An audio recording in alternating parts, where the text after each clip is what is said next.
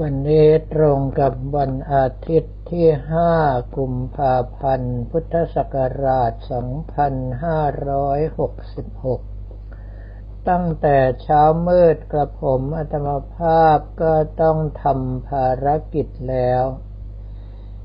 ก็คือทางด้านผู้ติดต่อประสานงานกับโรงงานหล่อพระนำเอาแบบ พิมพ์สมเด็จคำข้าววัดท่าขนุนมาให้ตรวจสอบ ว่าความคมชัดเป็นที่พอใจแล้วหรือไม่ ซึ่งกระผมอัตมภาพเห็นแล้วชอบใจเป็นอย่างยิ่งก็คือ สมเด็จคำข้าวพิมพ์จันลอย เนื่องเพราะว่าเมื่อดูแบบ ซึ่งพิมพ์ด้วยแผ่นตะกั่วแล้วออกมาคมชัดสวยงามมาก จึงได้สั่งให้ทำเป็นเนื้อโลหะเพิ่มขึ้นมาด้วย เพราะว่าถ้าเป็นเนื้อผงคำข้าวอย่างเดียว ก็ไม่แน่ใจว่าความสวยงามชัดเจนจะได้อย่างเนื้อโลหะหรือไม่ แต่ปรากฏว่าทางโรงงานนี้ คิดราคาพร้อมวัสดุ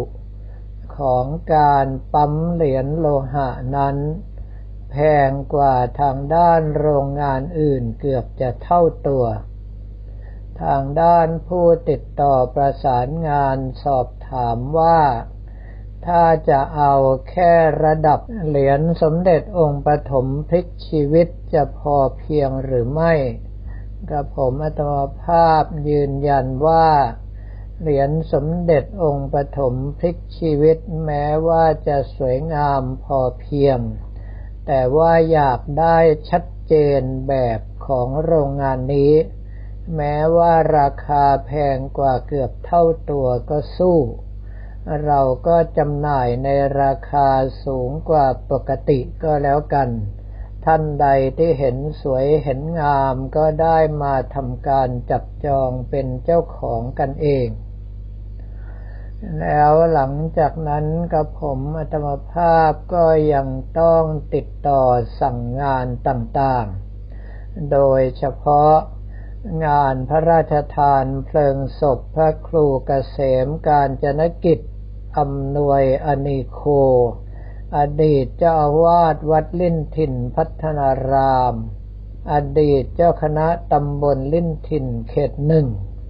ซึ่งในฐานะผู้บังคับบัญชาแล้วกระผมอัตมภาพจำเป็นอย่างยิ่งที่จะต้องอยู่ร่วมงานพระราชทานเพลิงศพของท่านในวันนี้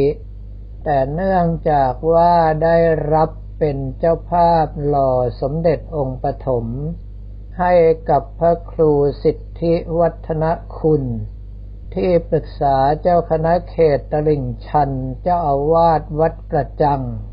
ซึ่งเป็นเพื่อนร่วมรุ่นพระอุปชาเอาไว้ตั้งแต่ปีที่แล้ว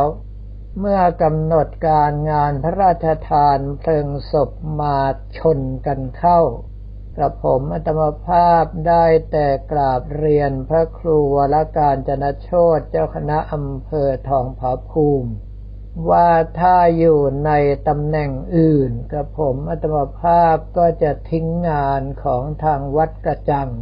เพื่อที่จะอยู่ร่วมงานพระราชทานเพลิงศพครั้งนี้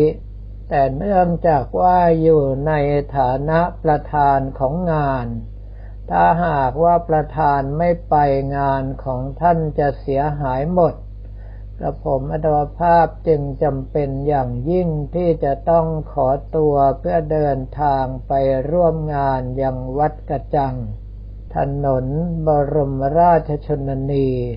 แขวงชิมพรีเขตตลิ่งชัน กรุงเทพมหานคร โดยมอบหมายให้พระสมุนัทพสิทธิปัญญาขโม เลขานุการรองเจ้าคณะอำเภอทองผาภูมิ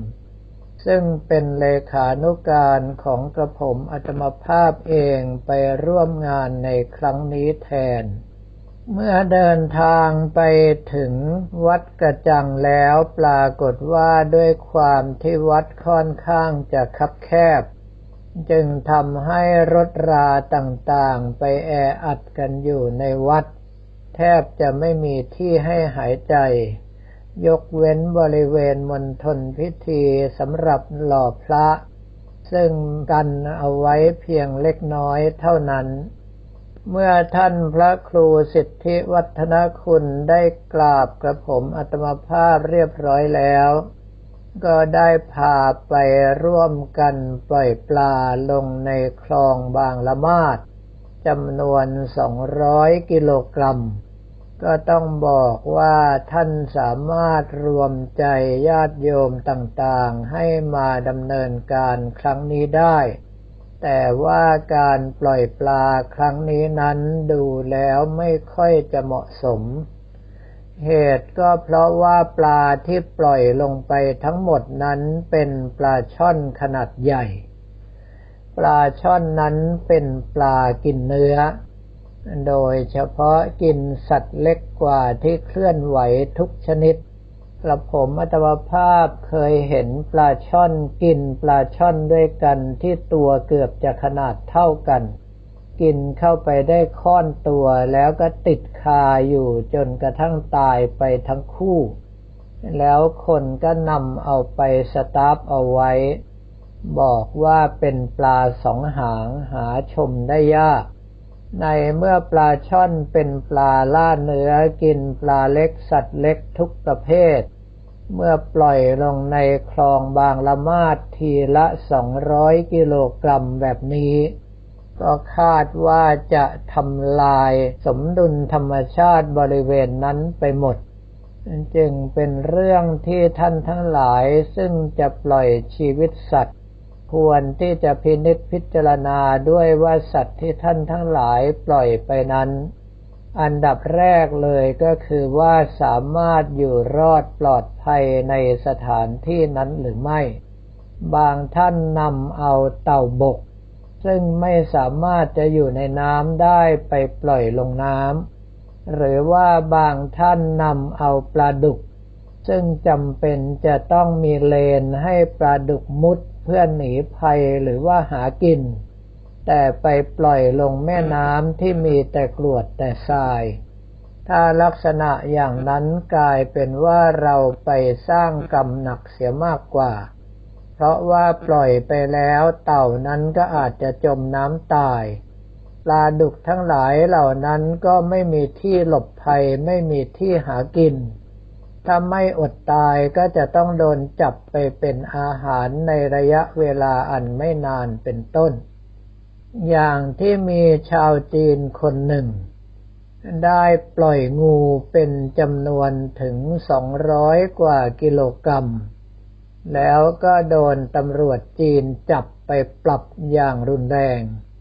เพราะว่างูนั้นส่วนใหญ่แล้วก็จะกินสัตว์อื่นเป็นอาหาร งูหลายชนิดก็นิยมล่างูด้วยกันกินเป็นอาหาร ในเมื่ออยู่ๆปล่อยเป็นจำนวนมากเข้าไปในบริเวณนั้น ระบบนิเวศวิทยาก็ถูกทำลายเสียหายไปจนหมด ซึ่งในปัจจุบันนี้บ้านเราเมืองเราซึ่งไปซื้อปลาต่างประเทศ แล้วก็เอามาปล่อยลงในแหล่งน้ำธรรมชาติเมื่อท่านเบื่อหน่ายไม่อยากเลี้ยงแล้ว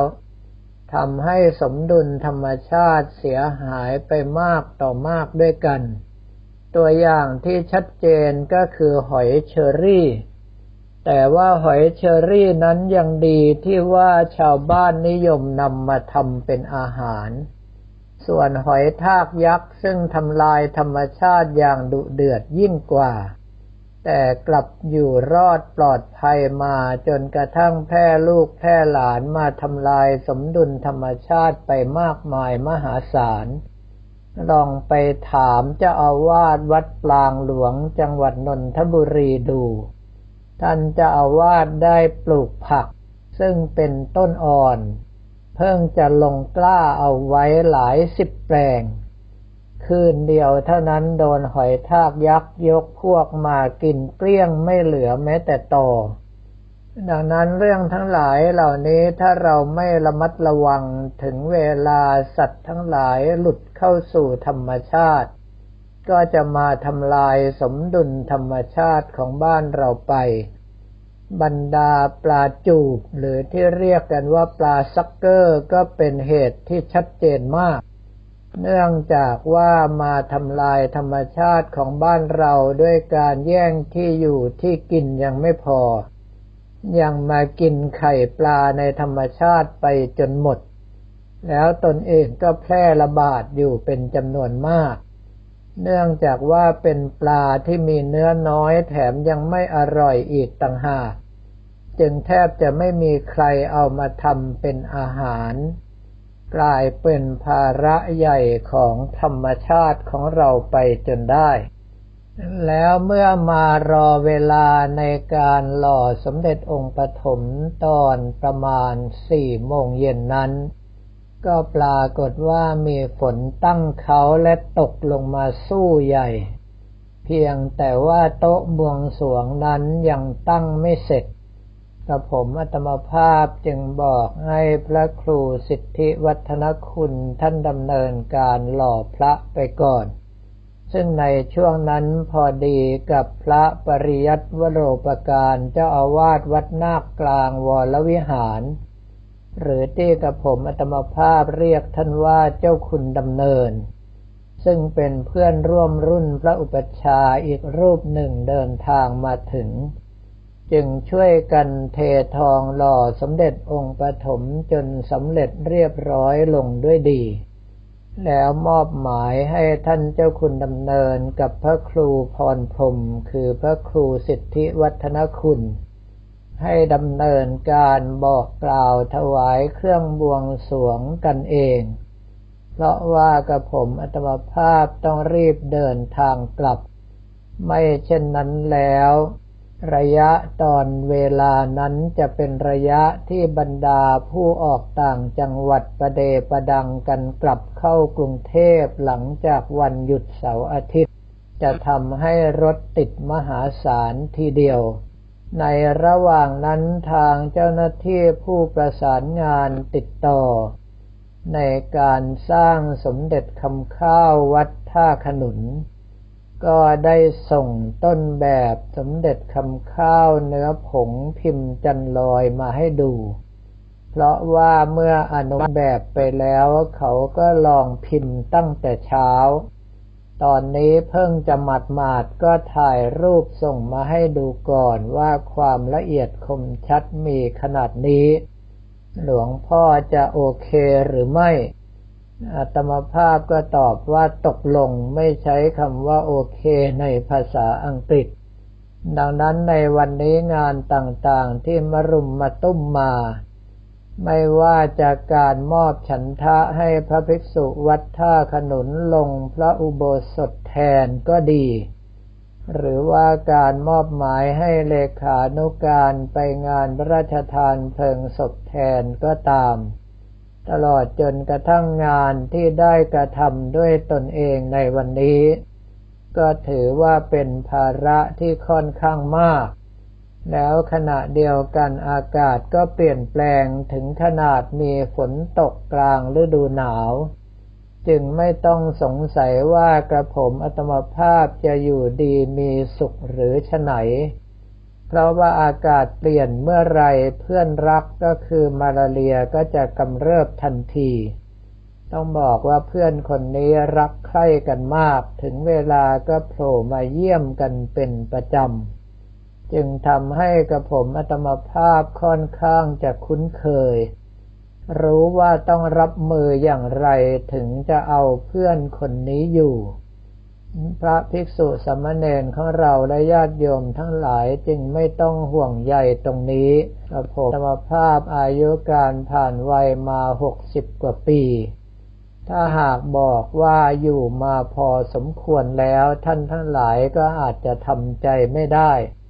แต่ขอบอกว่าตนเองคิดอย่างนั้นจริงๆสำหรับวันนี้ก็ขอเรียนถวายพระภิกษุสมณเณรของเราและบอกกล่าวแก่ญาติโยมแต่เพียงเท่านี้